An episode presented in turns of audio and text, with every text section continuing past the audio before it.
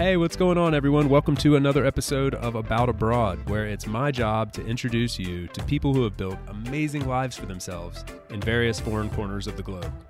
We're talking with expats and thought leaders about moving abroad, remote work, visas, and all the fun and practical knowledge that you need to know to follow in their footsteps. If you've ever dreamed of making a life for yourself overseas, maybe working remotely or embracing long term travel, retiring or studying abroad, or even just taking a peek inside life beyond your borders, you've landed in the right place.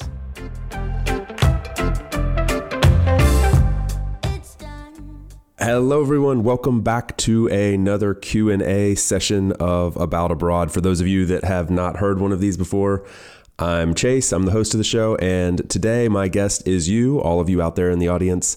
I have been fielding questions from you all for the last few weeks, months, and uh, every now and then we like to hop into the mailbag and answer some of those questions, at least get to the ones that represent a lot of the consistent questions and topics and things like that coming from all of you. So, if you'd like me to cover one of your questions in the future, you can send me an email, chase at aboutabroad.com. You can connect with me on social media at DC Warrington on most platforms. Uh, on LinkedIn as well, you can find me. And there's also a contact form. We'll link to it in the show notes uh, on the aboutabroad.com website where you can reach out and drop your questions as well. So I'd love to hear from you. This is probably one of the most fun parts of doing the podcast. I love the guests. I love uh, going deep on some of the subjects that we love to cover here and uh, getting to meet really interesting people from around the world. But also interacting with the audience is super fun, and so I always welcome those uh, those questions. So please send them in. Um, I love to hear from you all, and uh, really appreciate the interaction. Let's dive in to the first question. I've got a handful here, some really, really good ones um, that I think are uh, very representative of the type of things that that people want to hear about. So, and and the questions that I'm getting from you all. So, I think this will be a lot of fun. Um, first question, going a little bit personal here. Uh, I was following your road trip across Europe uh, over the past year and was curious to hear your thoughts on the experience.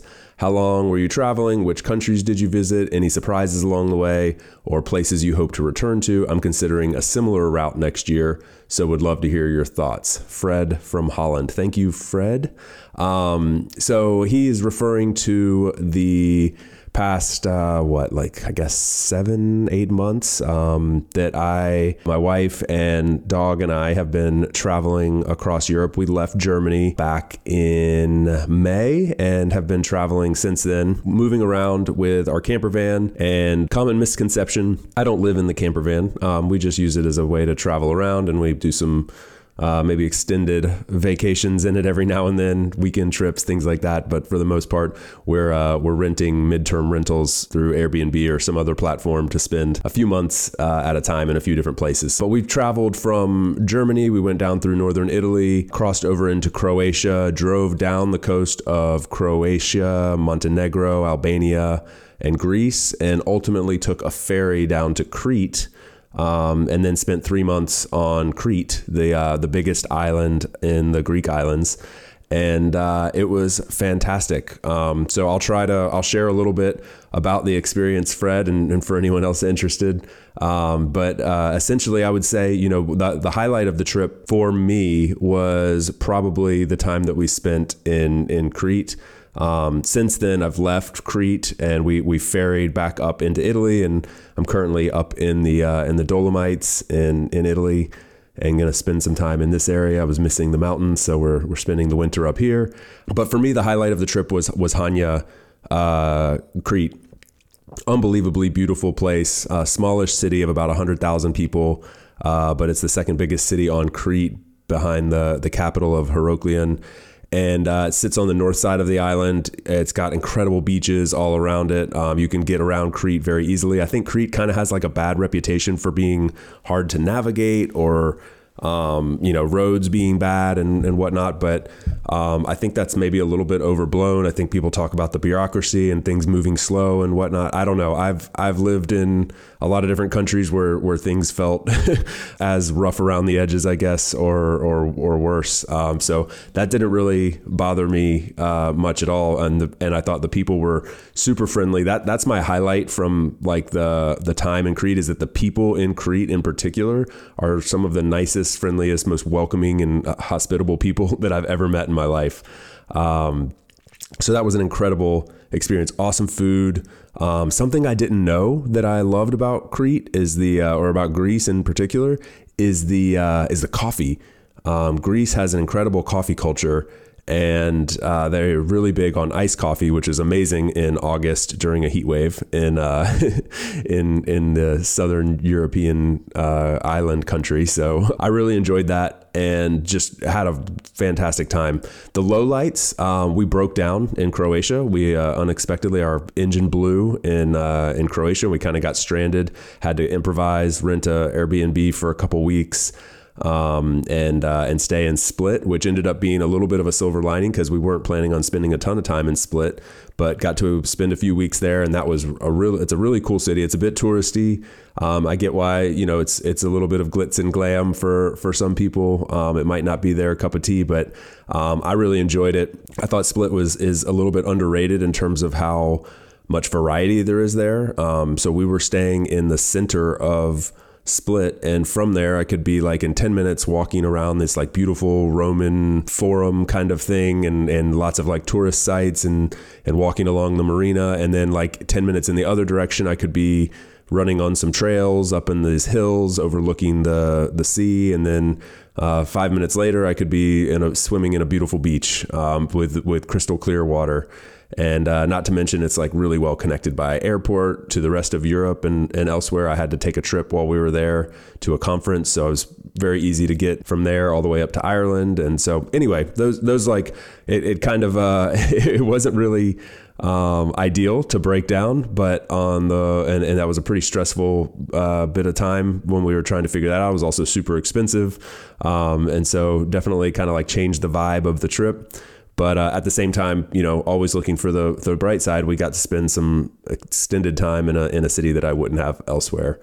Um, big surprise for me was that uh, I, I didn't expect how challenging it would be to travel in Montenegro and Albania comparatively to other uh, to to the countries in the EU. Um, it was pretty clear as soon as you passed into Montenegro and, and Albania uh, how different it was, um, just like in terms of the roads and um, traffic and and things like that. And like uh, you know, all of a sudden our, our cell phones didn't work. Um, so there were like some just quick modern uh, conveniences that suddenly went away. And and we we were kind of caught off guard by that. I, I we knew we were going to be exiting the Schengen and um, and you know moving through those two countries i just didn't expect it to feel so drastically different. It's not like necessarily a good or a bad thing. I was just i was kind of caught off guard by that.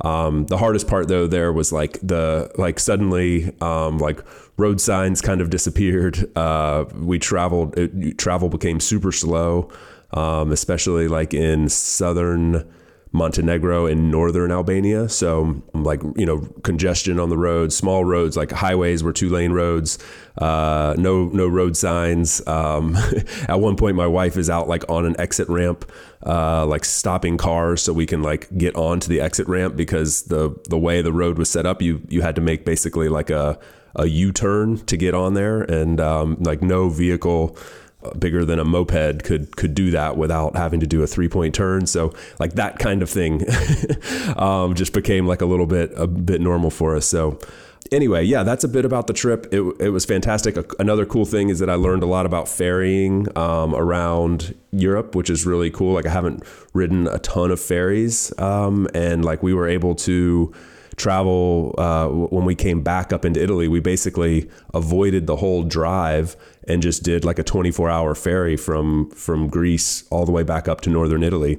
And uh, we were able to do this thing called camping on board, where you can essentially like put your camper van or RV or whatever on the ferry and then like stay in your camper van. You're not trapped in it. You can walk around the boat like anybody else. You can access the restaurants and the um, and all the convenient the showers, conveniences, uh, Wi-Fi, all of that. But you also just get to kind of like stay in your your home, so to speak.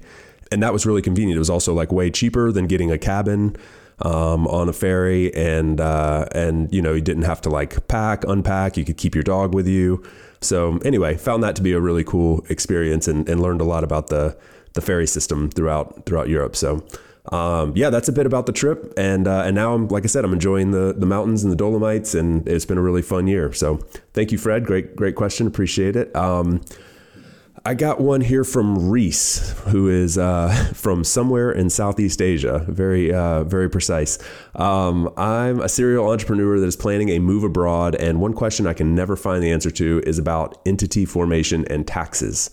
For example, should I set up an S corp or for an LLC, or should I create an entity in my home country, the U.S., or my new country? Which is the easiest and best version for tax purposes? Would you consider doing an episode on this? I have considered doing an episode on this, Reese but it's very specific and taxes and stuff are very very hard to cover because everybody's coming from uh, a different situation. And so it's just so complex it's it's really hard to do. I'm going to combine this one with another question that i got and then kind of answer them together because i don't want to uh, bore people to death with taxes and entities but i do have a quick response for both of these people that, that come together. So the other question is I'm planning a move abroad, but am so confused about taxes. As an American citizen, I hear everyone saying I'll still have to pay taxes in the US. So does that mean I'll get double taxed? And I hear about the foreign earned income tax exclusion, but I don't get it. What about Social Security here? Do I pay here? Do I pay there? I'm so confused. Please help. Smitty from Oakland, hoping to go somewhere else. um, thanks, Smitty. Uh, thanks, Reese. So those two questions I'm going to kind of combine together. And those of you not from the US, um, I'm going to also try to like uh, make sure that this is universally useful information, but uh, admittedly, it's it's going to be a bit more useful for the Americans in the audience. Um, so there's a couple things to like wrap up here, and I'm and I am also not going to spend a ton of time on this one because um, I get it. Like, if you really want tax information, we need to get you to a professional, which I can recommend you to. Um, we've had some some great uh, sponsors on the show that are in that space. I can I can point you to. So reach out. I'll connect you. But Here's the thing. So first of all, let's tackle the the foreign earned income tax exclusion and double taxes and all of this. So the the U.S. is famously one of the few countries in the world that will tax you no matter where you live um, in the in the world. And what that really says is that they will always ask for your taxes. You always have to file your taxes. That's not true of most people around the world. If you move to another country from, I'm just going to throw out, you know, Germany to Argentina um, like Germany, and you register in in Argentina. As far as I know, Germany's not asking that German citizen to keep filing their taxes back in the U.S., um, but America does that. So the natural thing to think is that oh, I'll always I'll get double taxed.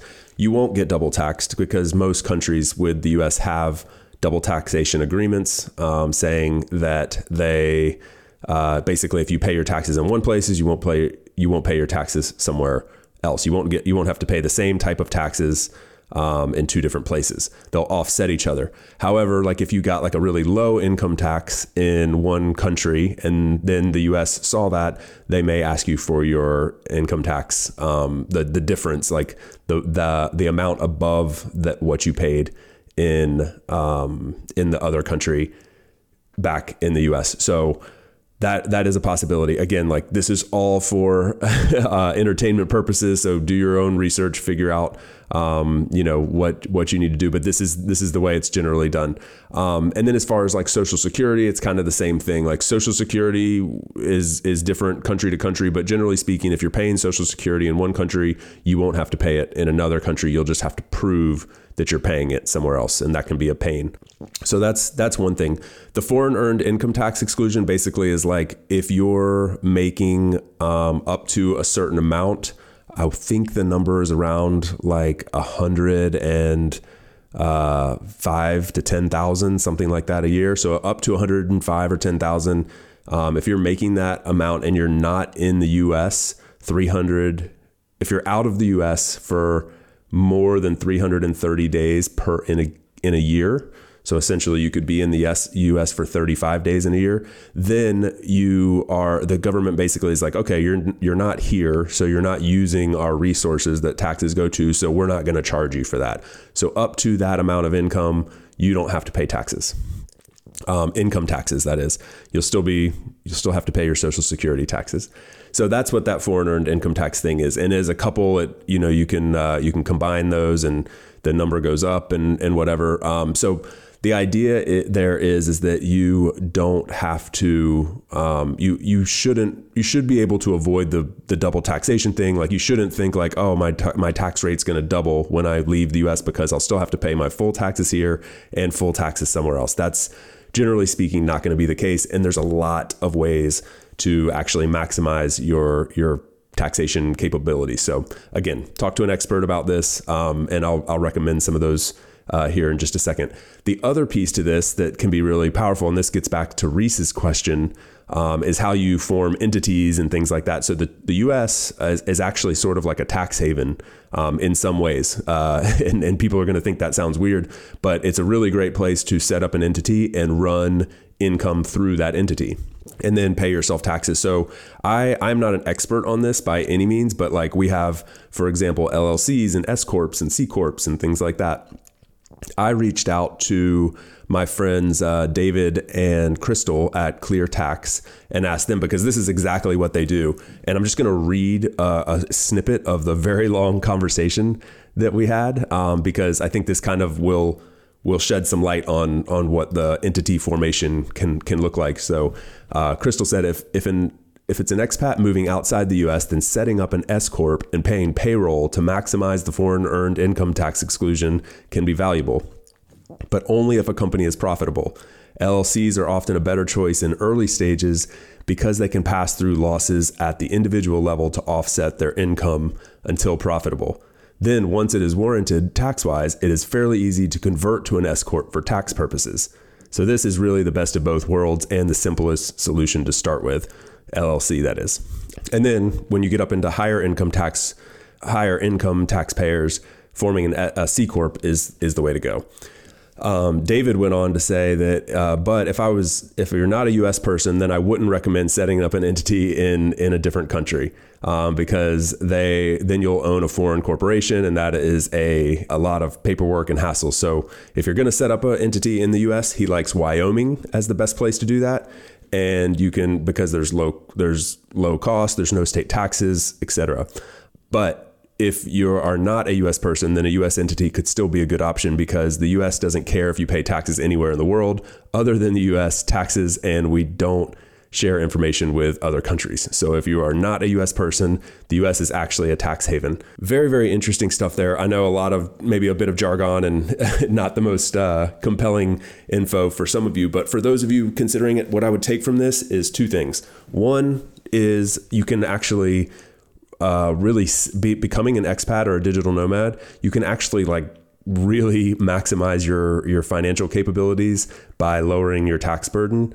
Um, so moving abroad is often something people think, oh, I'm going to get double taxed, and I'm not going to end like this is going to be a very costly endeavor. In fact, you could actually set it up to where you're paying much uh, much less in taxes, and you're traveling the world, living abroad, doing whatever it is you want to do. So. My recommendation is to talk to an expert about this. I'm going to put a link to the Clear Tax team um, that I just referenced in the show notes of this one.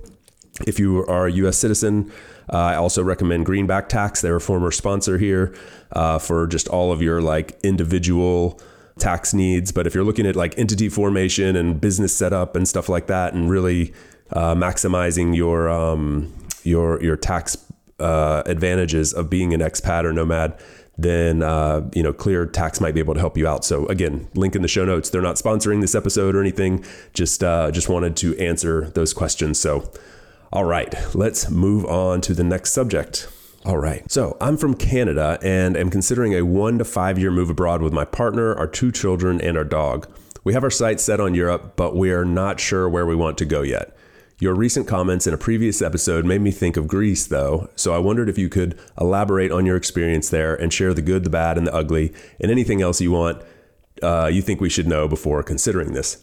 Dominique from Quebec. Ah, love Quebec. Um, all right. So I already touched on this a little bit uh, uh, with with my experience. I think I went a little deeper on my experience in Greece with the first question than I than I planned to. So I've answered a bit of this already, but I want to hone in on the part about um, you know traveling to Greece in particular with your two children and your dog because I think there there's something that we recognized uh, that was really important for us.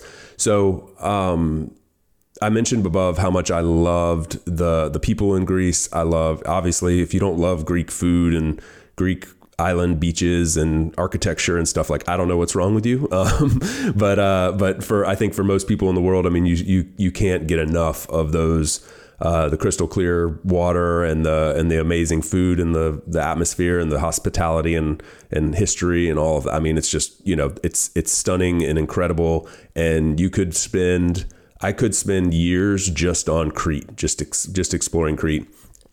I've been to some of the other Greek islands, and uh, they can they can be pretty touristy in a lot of places. If you go to Santorini or Mykonos or or something like that, um, it can be pretty touristy. So I would maybe avoid uh, those if you're thinking about like living there. Um, but but something I really wanted to hone in on. So we found Crete to be the hardest place that we've lived with a dog there's and there's a lot of reasons for this, but and and I'm going to kind of paint a broad stroke here, but this is what a lot of locals told me um, is that there's still not a very strong mentality that like the dog is part of the family or something like that. So it's more like there's a lot of guard dogs um, that were like behind uh, you know, bars essentially, um, and they're and you know barking very intensely every time you walk by. Um, and there are a lot of stray dogs and stray cats, and um, no parks, no dog parks, no uh, no no you know space for for that kind of thing. Um, we found finding green space really tough. Like we had to get far outside the city, drive 25, 30, 40 minutes to get to places where we could just like let the dog run free, you know? So we found that pretty challenging to be honest. Like, the, like as as a couple that you know cares about our dog's well-being. We just we found that to be pretty challenging. And and not to mention you know we were there in summer super hot. We, there happened to be a heat wave going on. So anyway I, I think i say that just to say like do your research um, uh, if if that's important to you. You Dominique mentioned their dog here in particular, and so I just wanted to hone in on that.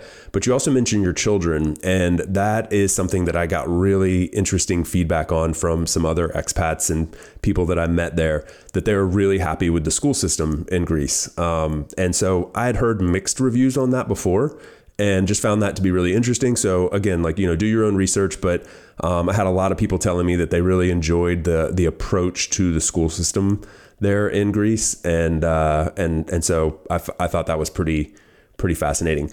In general, I would say don't just focus on the islands. the The mainland of Greece is incredible. I think I hope I'm pronouncing it right, but Thessaloniki.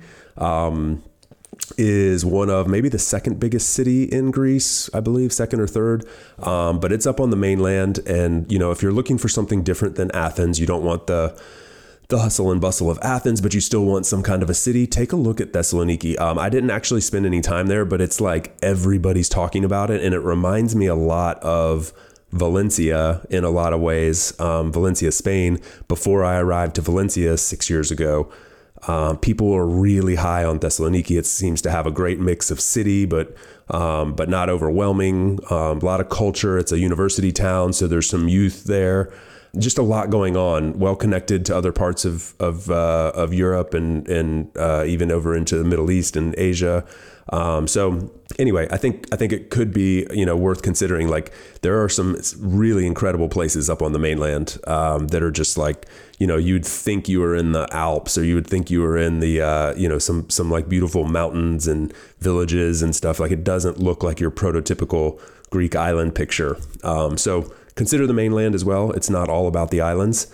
Um, and uh, but yeah, go and enjoy. Greece is amazing, and and I, I can't recommend it enough. I I think we will spend a lot more time in Greece. Um, for me personally, I think it's going to be more of like a vacationing kind of thing as opposed to living um, for years. But uh, but that's really just like a matter of preference, and um, and I think there's a lot of people there living really really happily.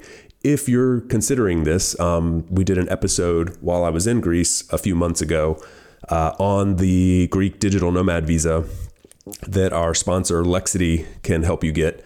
Um, so plug for them. Go back and find that episode.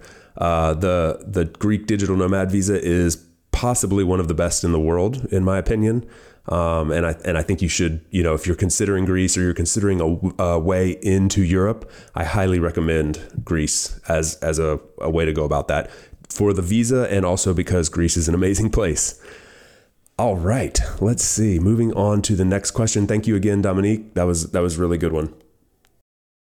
We'll be right back to the show after a quick break for a note from our sponsor. This episode is brought to you by my friends over at Lexidy. I've lived abroad in various countries, and one common denominator I've found is that dealing with foreign bureaucracy is a nightmare. Trying to navigate visa and immigration waters in another language is not something I'd recommend ever trying on your own, even for the most experienced of us. So, when I recently had to renew my Spanish visa again, I turned it over to the pros at Lexidy. They've already helped more than 5,000 expats expats and digital nomads find a home and thrive in countries like Portugal, or in my case, Spain, also Italy, France, and Greece. Some very desirable locations indeed. So, whether you're trying to obtain your first visa abroad, purchase a property, or work through international tax issues, Lexidy's team of friendly lawyers is here to simplify your journey. The team is super knowledgeable, bilingual, and thorough, and I seriously cannot recommend their services enough. My experience working with them has been incredible, and I can honestly say I don't know that I would have EU permanent residency if it wasn't for the help of the team at Lexidy. So if you're ready to make your move abroad, then Lexidy is offering an exclusive discount to About Abroad listeners. Grab 10% off your first service with the code About Abroad 2023 and learn more over at lexidy.com in the show notes and start your abroad journey today. If you've made it this far into the episode and you're still enjoying yourself, then I would love to ask a quick favor. Open up the app that you're using to listen to this podcast and leave a quick review. You can do this in Spotify, Apple Podcasts, and really just about any platform that allows podcast listening now. If you can't find that in the interface of the app, then scroll down in the show notes and find ratethispodcast.com slash about abroad, and you should be able to leave it from there. Thanks so much, guys. We really appreciate it and hope you enjoy the rest of the show. All right. So, my husband and I have been incorporating long workations into our lives since the pandemic gifted us remote work and some form of location independence. And this has been incredible for us. But, oh no, not the but. But now my boss is forcing a return to office, and my husband's boss is saying we can no longer work internationally. Are you seeing this happen a lot and or do you have any advice for us and our CEOs? What can we do and what should they know? Sofia de Argentina. Um, thank you, Sofia. Gracias. All right. Yeah, this sucks, right? uh, this is um, somewhat normal, unfortunately. I mean, it's uh, I wouldn't say it's the norm, but it's not it's not a rarity either. Like uh, there's there's a lot of leaders out there demanding these RTO return to office mandates that are um, not going over well with the uh, with with their um, constituents there in the office now. So anyway, it's going to be uh, fascinating to see how this plays out. There's some research out there that shows, and maybe this is something you can share, Sophia, with your with your CEO, um, that workplace flexibility is valued at about the same as a 7 to 10% raise. So like put that in perspective. If you walked if me as CEO walked up to you Sophia and I said, "Sophia, look, you can uh, you're due for a raise. It's a 10% raise. Um, so, you know, pretty significant. Um, but I'll either give you that or I'll give you flexibility to work from wherever you want." And about 50% of the time, someone would choose the flexibility over the 10% raise. So, as a leader, I think this is very powerful information. I'm not recommending leaders hang this over people's heads and say, haha, you have to choose. Um, I'm saying they should uh, provide both, actually, and they should provide the workplace flexibility because that's what people want. And you can actually get most work done. Not all jobs, not all careers, not all people are, are you know, the right fit for flexible remote work. Some some things do have to be done in in a physical space. Some people if they're not conducive to it, whatever. Um, but for those like Sophia here and her husband who who want to do this uh, sort of thing, and it's it's been good for their uh, mental health. It's been good for their family life. It's been probably been good for their productivity and output. To be honest, um, I would I would recommend to those leaders that they need to start focusing on the the outcomes and the outputs that Sophia and her team are creating and to stop thinking about work as a place because it doesn't have to be. It clearly seems that they've been able to be successful um, without having to sit in a cubicle or within four walls. Um, but yeah, the fact is is that there's a lot of leaders out there that that you know have hefty leases in place, rental agreements, um, office space that they can't offload, and they are they really feel the need to use it. There is also a lot of people who have failed to innovate at all, and they just think that we should copy and paste what we were doing in the office, put it in the virtual world. Oh, weird, this doesn't work.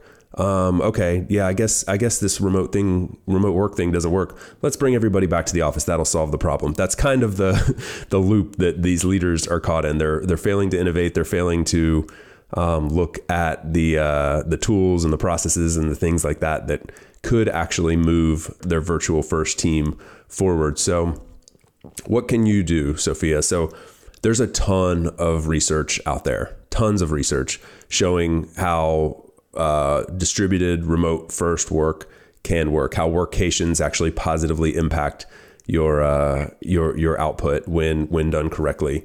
And and the fact is is that these leaders need to see that information. They're they've either put their blinders on and they don't want to see it, or they're unaware that this information exists and they're they've not really put the effort in to create a, a system that could work for everyone. So I would start by creating your case. I would show that you can continue to do this. I would go out there and grab these information. And, and we're, we're not talking about just, you know, blog posts written by happy digital nomads. We're talking about uh, thorough, in depth research done by some of the top consulting firms in the world, like McKinsey, or some of the top uh, academics in the world from people at Stanford and Harvard and Oxford and, and all around the world. Um, so there's a lot to do. I uh, I recommend um, connecting on. Let's connect on LinkedIn. Uh, I will connect you with a few people that I would recommend following off the top of my head. Some of those people are um, Nick Bloom, who's a Stanford professor who focuses on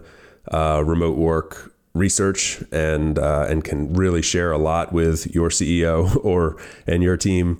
Um, Phil Kirschner is a guy at uh, McKinsey who puts out a lot of really important information that you could show that you know I think would really impress uh, uh someone like that. And uh, and yeah, and then also you know just connect with me, and I'll I'll push you to some other consultants and people like that that could that could probably provide you a lot of information. The the big thing here is, is that you people have to uh, recognize that these um, these leaders are they've been leading a certain way for a really long time, and it's the only way they know how to lead, and it's hard to change. And so we have to make change for them easier. So provide them with the information, provide them with the proof, um, and and show why this can you know be a net positive for the team and for you individually. And if that doesn't work, there's never a better time to search for workplace flexibility. There's a lot of companies out there that have embraced it, and I would recommend uh, taking a look at, at them because your options, you do have options. All right. Moving on to the next question. My family is moving abroad next year, and we've done some scouting trips to Spain, Spain and Portugal, specifically to Lisbon and Barcelona. And we're now definitely set on the Iberian Peninsula, but we're torn between the two countries. We want a big enough city with a good mix of expats and locals, warm weather, good good cost of living, good access to the rest of Europe.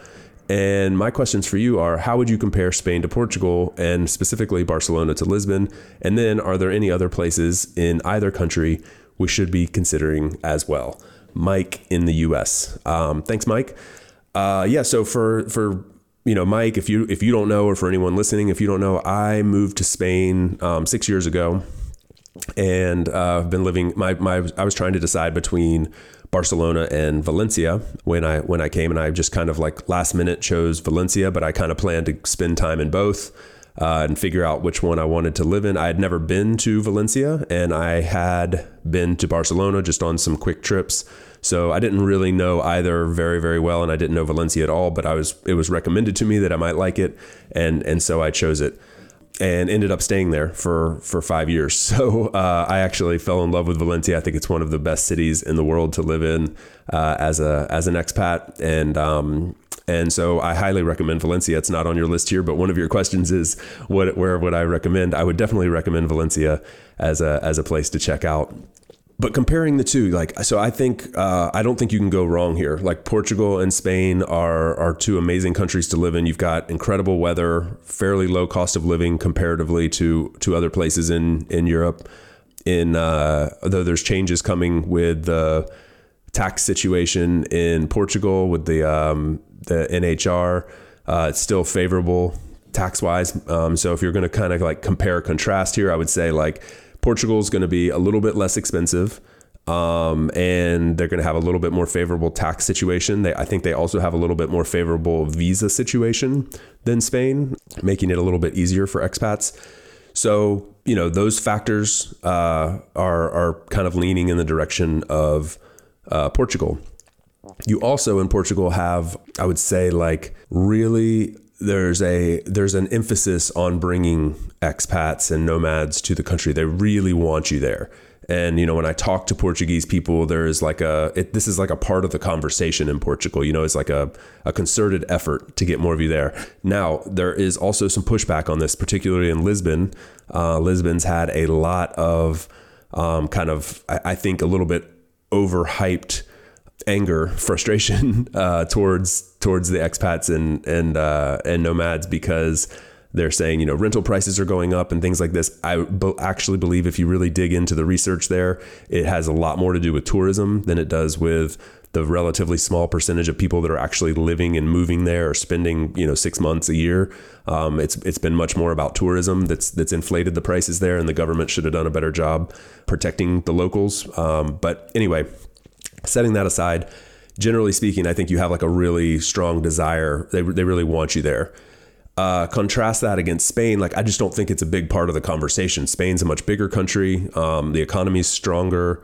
Uh, the bigger cities, um, and there's just there's there, there's a little bit of talk about digital nomads, but it's not like you know they're they're not uh, constantly having this conversation. It's not a con- it's not a concerted effort to to bring you there, and therefore it's just not you know top of mind. Um, it's a little bit harder to speak English in Spain than in Portugal. When you're in Portugal, every a lot of people, a very large percentage of people are going to speak some level of English. A lot of them really, really well. Um, in Spain, I find that to be less the case. Of course, when you're in Madrid or Barcelona or even Valencia, like it's not hard to get by with just English, but that's something to consider. And on the language note, I think you have to consider like which language do you want to learn. Um, you know, for me, I really wanted to learn Spanish and nothing against Portuguese, but I just didn't have the desire to learn Portuguese. So when I was considering one or the other, that was a big factor for me. Um, so yeah, consider that. Uh, but you can't go wrong. These are two amazing countries. Great food, great people, vibrancy, um, a lot to do. Uh, I, I think you know, uh, for for me, what I really loved about Spain, I've talked about this a lot on the podcast, is the diversity. Um, you know, when you're in Spain, you can get up to the Pyrenees Mountains from so you can be you know swimming in the um, in the Mediterranean and then you know skiing up in the in the uh, Pyrenees in a few hours.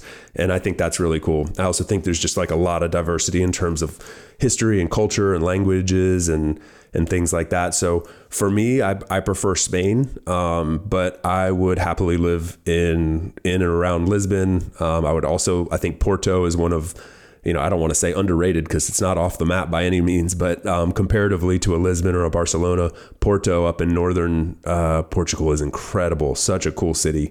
Um, so my, my friends living there in Porto probably don't want me to talk about that because they they might not necessarily want more people moving there, um, but it, because it's definitely on the map now. But highly recommended. Um, and then another place that I'll mention, um, this isn't necessarily my favorite place in the world, but I know a lot of people that really love it, and that's Malaga in the in the south of uh, in the south of Spain. So this is a mid-sized city of like a half a million people down on the coast in Andalusia, um, which is a very cool region of uh, of Spain. And um, and if so, if you're looking for something like you want something definitely cheaper than the places you mentioned, definitely less touristy. Um, though Malaga still gets a lot of tourists coming from particularly like the UK and Britain. Um, they a lot of times go further down the coast towards like Marbella. So Malaga still has like a a very authentic feel to it in a lot of ways. And you still get a little bit of city, you get a little bit of uh, well connected to the rest of Europe with an, a decent airport there, um, and uh, and you can you can have like a an authentic experience. Um, but again, my vote's going to go for Valencia. Uh, I love it there, and I, I, think you can get the best of all worlds um, in a in a place like that. So anyway, you can't go wrong, Mike. You're going to have a great time. Uh, I I wish you the best. Next question from Yin, currently in Japan. I started traveling and working remotely a year ago, and honestly, I'm not sure if I like it. I feel more lonely than ever. There's no real community. I've got no connection with my teammates at work, and I miss home more than I expected. I'm also working more than ever, odd hours, and a lot of extra effort, proving to my team that I'm not slacking off. This was my dream, but it kind of sucks, and now I feel guilty about that. I'm not really even sure what my question is, but I wanted to share it and hear your thoughts and or any advice. All right, Yin. Um, I feel for you, my friend, uh, because uh, first of all, I know you're not alone. I've experienced some of this myself for sure, and I know a lot of people have as well.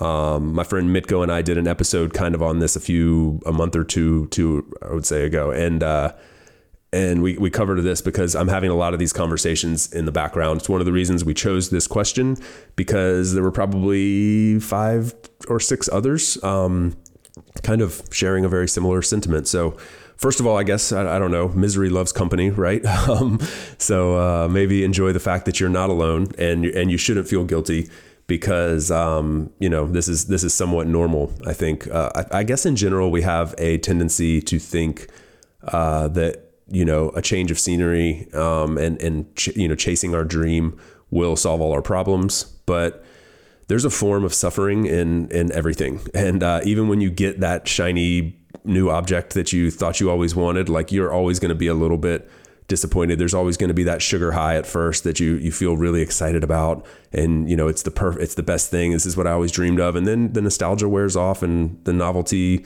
kind of dwindles, and, and reality sets in, and you're just living life again, and then you're wondering. Well, why did I give up all of that to have this? This is sort of just the same as what I had before, maybe even worse. Um, so there's a lot to unwrap there, uh, but I but I think one of the things is to to recognize that like you know, moving to a new place or, or chasing that dream is always going to have uh, a bit of a letdown uh, at some point. There's going to be challenges that you didn't uh, foresee. For example, in Yin's case, you know, oh, now I'm working all these odd hours and I'm having to prove to my team that I'm not slacking off. Like, that's no good. Um, I'd love to talk to your manager about how they're leading because uh, you shouldn't have to be doing that. Um, and and then you know like he's he's feeling more lonely than ever. He doesn't really have a community. Um, he's disconnected from his teammates. You know, you miss home. Uh, they, like these are real real things. So I think acknowledging them um, and being aware of them beforehand, like this is probably this is the likely thing to happen. If I was redoing my whole experiences abroad and like starting from scratch, if I was talking to myself, you know, ten years ago, I would tell that person like this is going to be fun. You're going to love it, but it's not going to be perfect. um, this isn't going to be a, a, a, va- a, life of vacation. And even if it were a life of vacation, that vacation would still have some bumps in the road. Um, there's downsides to everything. So, yeah, I mean, I also miss home a lot. I miss friends. I hate missing, you know, I just missed a wedding recently that I really wanted to go to, but I just could not make it work with um, with the travel and work commitments and, and everything. I these are these are really real things. I I sometimes miss being in that situation where you can just meet up with teammates and do stuff in person and just knock it out really quick, or uh, or go out for drinks after work on a Friday or something like that. Um, so these these things are are very real, and uh, and and I get it. I think the thing I would suggest is this was a big changing point for me is that the the nomad life can be very lonely, and I'm not saying that's the case for for everyone, but it's Yin here is moving around a lot um, and you know constantly changing places. There's a there's a reason you don't really feel like you have community. It's because you don't have roots. And um, when you don't have roots it's really tough to have community. You can. I'm not saying you you can't. I know people who move perpetually and build a new community every month and they love it. And that's the life that they built for themselves and that's awesome. Um, but that's not for most people i would say. So consider settling down somewhere. Consider going back home and using home as a home base and, and having your community, but then using the freedom that you have to take a workcation every couple months or every year. Consider going back home more often if that if maybe you don't want to move back home, but consider, you know, putting down some roots and staying in one place for say three months or six months and then in the middle of that taking a couple weeks and going back home. Um, that's not feasible for everyone, but uh, you know that's that's that's also an option. Like slowing your pace of travel in general, I think can be a key to success here. Most people that I talk to that are feeling some form of what Yin's feeling, they feel like they have to keep moving to to get to maximize this experience, and that's not what this is about that's the key thing to remember is like you're not you're nobody's judging you on you don't you don't have to check off every country in the world or you don't have to um, you know hold yourself accountable to some ridiculous travel schedule. You got to do what's best for you. And it sounds like right now you really need community and connection. And so Yin talking to you specifically, like put some roots down, settle down somewhere, pick a place that you really enjoy, stay for some time, um, and insert yourself into the community. I think you need at least three months, like bare minimum, in one place, just to find any kind of like a real community and and really get to know a place, like to, to where you kind of know it. Um, and you're not having to think through everything and search and figure stuff out. You're using a lot of brain power on just like logistics, and you're not spending that brain power on making connections with real humans. so consider that um, and and you know don't don't uh, hold yourself to some ridiculous standard. Like you got to do what's best for you. And if you're not enjoying it, turn around and go back the other way. That's perfectly fine. Uh, I had someone say to me that they felt like if they returned from, they'd worked so hard to get this digital nomad life and travel all the time. And they felt like if they returned home, they'd be returning home with their tail between their legs like someone's judging them. and I would just say there is no spotlight on you. There's a thing called the spotlight effect where we tend to think the spotlight's on us, everybody's focused on us, everybody's thinking about us. Nobody's thinking about you. Nobody cares what you're doing. Um, and uh, and so you just do what's best for you. If you return home, nobody's going to tell you, "Oh, you uh, you failed." You know, no, you went and you had some great experiences. You realized you missed home, and you love home, and that's great. Good for you.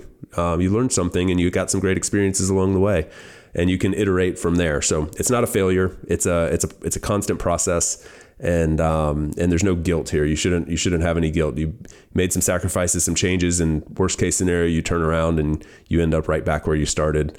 Uh, that's not the worst thing in the world. So I wish you a lot of luck, Ian, and, and everybody who wrote in on this subject. I think it's um, it's an important one because this whole remote work, travel all the time, nomad, living abroad thing, it can be very glamorized. You, you, you see very few people sharing the, the low lights, but it is, it can be frustrating sometimes. It's, it's bureaucratic. You, you end up dealing with stuff that you wouldn't ever have to deal with, or you feel stupid a lot of days because you don't know how to figure something very basic out. Um, you spend a lot of brain power figuring out logistics and like there's there's clear downsides and and you know not to mention missing people back home and, and missing events and activities and stuff. So these are all very real and and I, I wish that we would all share more about it. I'll, I I try to here on the podcast share some of my experiences and, and the downsides that I'm um, encountering. And I I think it's it's more natural than than the the opposite, which is you know everything's perfect every single day, and uh, and so that should be known. Um, all right, last question uh, from Tati in Turkey. Uh, you mentioned a few times in recent episodes that you hosted a retreat in Italy for your team. Can you elaborate on this and anything you learned from this experience? I've been asked to do something similar for my team, but I have no experience, and despite listening to this show, am not much of a traveler either, so I'm really just not even sure where to start. Uh, thanks, Tati. Yeah, so I actually uh, we picked this one because I hear uh, this question a lot as well, and it's representative of what so many people are going through right now. So here's a little bit of context. Everybody, all these teams went remote of some some sort. You know, you went from always being in an office to being somewhat distributed on some level, and then this concept of doing offsites, retreats, whatever you want to call them, uh, became super popular because okay, we're not all in the office, so we need to go to a place to like have this really cool experience, and and this is a great thing. I think. I think like even the most remote teams should bring their teams together um, a few times per year. I think there's there's a lot of power there. Um, in my full time role at Doist, uh, we believe in that. We have 100 people in 35 countries. Twice a year, we come together for a week. So every six months, we're in we're hanging out with our teammates in the same physical space. We also think this is like really important to invest heavily in. Like we we want them to be awesome experiences, like top like we say we want to do things at a world class level we want to do retreats at a world class level we want these to be epic experiences that really drive connection and and well-being and and trust and psychological safety all of these things so this is like super important for for teams and i think it will continue to be more important for teams um, as we get more used to working virtually and and from a distance so what everybody, all these random people throughout companies have been asked to do. Like, you know, hey, I'm, I'm, I, I use Bob the accountant as my, uh, as my figurative person here. So Bob leads the accounting team at company X. And uh, hey, Bob, you've got to do retreats now. Um, so you need to plan a retreat for your team. That's what we do. Uh, Bob says, I'm an accountant. I don't know how to plan retreats. I have no interest in that. It's not what I was hired to do. I crunch numbers and I'm really good at that uh, yeah, sorry, Bob, but like this is your team, and you know we do retreats now, so good luck. Um, here you have uh, five thousand dollars to do a retreat. Oh, okay, cool. Um, I have no idea if that's a lot of money, not a lot of money. It's not a lot of money, by the way. um, it's not enough. But let's, you know, let, this is kind of the scenario that that's happened. And so then all of a sudden you have uh, Bob reaching out to people who do this sort of thing and saying, "Hey, I don't even know where to start this is where Tati comes in. Tati has reached out asking this exact question. So, in my case, this is something that I love doing. Um, it's one of my favorite activities, one of my favorite parts of my job, and uh, and you know it combines travel, it combines teamwork, um, it combines uh, you know finding amazing venues and and uh, creating itineraries that mesh with the goals and everything. So I just I love this this whole concept, and and it serves the the entity uh, the organization really, really well. So um, we just hosted a retreat. We brought 100 people to Tuscany in Italy, rented a big villa, did uh, day trips into Florence. We did um, activities all around the property. We, we just hung out. We did um, cooking classes. We had workshops. We had presentations. Like it was a, it was just a nice mix of like some work, some leisure, some team building, um, and and travel. And it's just you know a, a perfect mix of um, of what these things should be, in my opinion. And I really think that this is the key here. Is like you have to take your team, Tati, to a destination that matches with your goals. Um, a destination. So, like your goal, for example, could be building team connection. It could be getting a lot of work done. It could be building a new thing. It could be introducing people to each other for the first time like you have to you have to figure out what your why is first of all and then you have to pick a destination that obviously matches your budget um, for, first of all but then also serves those needs. Um, so for example i've talked to people who said you know we had to get together to just like build this thing and they went to a you know they went to a hotel a conference center they sat in a boardroom together and they crunched they did a bunch of work for like three days. That's one type of retreat not my favorite. Um, but uh, but that's that's one type of retreat. There's also like what you know what we did where we were more in like nature it was all about us. We did a buyout of the whole venue so it just was our space uh, we could go on walks together in the countryside and we could do wine tastings together and we could just hang out by the pool together. But then we could also get a lot of work done for a short period of time and, and crunch some things out that way. So you, you have to figure out the why, you have to pick the right venue and you have to uh, and you have to make sure that these are memorable experiences that people return from re-energized and recharged by and not exhausted by. There's some level of exhaustion is is sort of inevitable. Um, to be honest, like you can't you're you're going to get together, you're going to have a great time. There's going to be some late nights, some early mornings. You know, people are going to leave somewhat tired, but you have to put your you have to pump your brakes as the planner to make sure that people don't leave completely fatigued and exhausted. Um, so you know, avoid the trap of filling the itinerary every single minute with something to do. Uh, overestimate on time. Moving groups around is super cumbersome. You're always running late, and so you have to tell people that something starts at five when it really starts at five thirty. Uh, you have to, if something takes ten minutes to get to, you need to give yourself thirty minutes, um, and and things like that. So, anyway, just you know, keep in mind always that the the reason for the gathering and what you want to accomplish and then match everything to that. I'll give you an example. At Doist, our goal with these is we're, very focused on connection. We want people to connect during this. We've we've labeled it Doist Connect as the uh, as the title of the retreat, and then we build everything around that. We want to reinforce our mission statement. We want to reinforce our core values.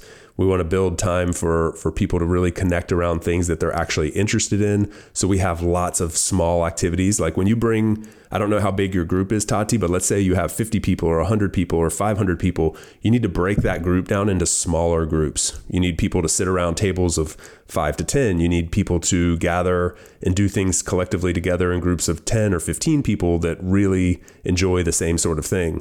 Um, so, like as an example of this, we have morning workout sessions where people can join and you can go do yoga or you can go for a run um, or you can do a HIIT session.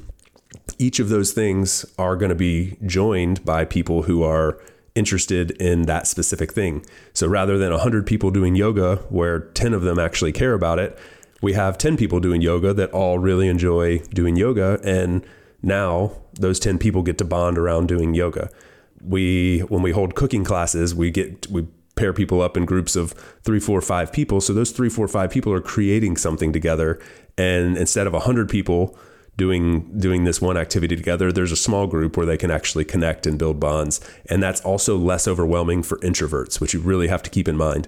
Not everyone is an extrovert. Not everyone's built for these activities. For a lot of people, it's overwhelming and exhausting and too much. And so you have to really plan for both introverts and extroverts. So um, yeah, keep keep all those things in mind. Also, I want to say like I, uh, I I think there's some amazing people out there, people, products, services in this space. Um, none of them are sponsoring this show right now, but what I will do is um, there there may be in the future, but but there's some incredible products and services out there. So uh, what I would recommend you doing is I'm going to put a form in the show notes of this. If you're interested in getting more information on retreat planning services um, or uh, people that are leading the way in the space, uh, venue selection services, like there's so much you could offload. 80% of the work to someone else for very low, in some cases, no cost, um, which sounds crazy but you can offload a lot like venue selection can be incredible you can you i have someone that i work with uh, her name is Kim. She's incredible. Um, I will connect you with her if you're interested. She finds awesome venues all around the world and it costs me nothing. And she does budget proposals, she does contract negotiations, everything like that. Um, Kim at, at Lamont, she's in, she's amazing. And there's and there's other people uh, in this space that can do do things of that nature for you. So uh, you'll learn a lot, Tati, as you get started in this. Um, I hope I provided some details. Uh, but I'll put this form in the show notes. If you're interested in getting more information on retreat planning and offsite services, anything like that, like any advice, guidance, um, again, a lot of this is for free, um, and I'll, and I'll also chime in if uh, if I have some quick answers. The form in the show notes will uh, let me know that you're interested in that, and then I will uh, I will connect you with who I can and um, and get you some more info that way. So anyway, I think I'm going to wrap it up there. Um, we had some amazing questions that I really wanted to get to. We're going to save those for the next time. Again, if you want to drop me a question or get in touch and ask you know for any advice or input on something feel free to do that you can do it uh, via the website aboutabroad.com there's a contact form there you can email me chase at aboutabroad.com you can also connect with me on uh, linkedin twitter Instagram, uh, all of that is available in the show notes. So reach out, ask your questions, send them in. We'll do these every couple months, and uh, happy to uh, happy to help and happy to have these interactions with you. Thank you so much for listening, and uh, hope you guys have a great rest of the day. Thanks for tuning in today from wherever you are in the world. Once again, I'm Chase, and this has been another episode of About Abroad. For those of you wondering how you can best support the show, I have made it super simple for you. Just go over to the show notes of the episode that you just finished listening to and click on one of the two following links. Aboutabroad.com slash newsletter to get our monthly newsletter, no spam, guaranteed, or ratethispodcast.com slash aboutabroad, where you can quickly and easily leave a review for the show. It's not just important to me, it also helps more wanderers just like you find us. Finally, don't forget to subscribe on your podcast platform of choice, and we will see you again next week. Thanks again. Hasta luego, amigos.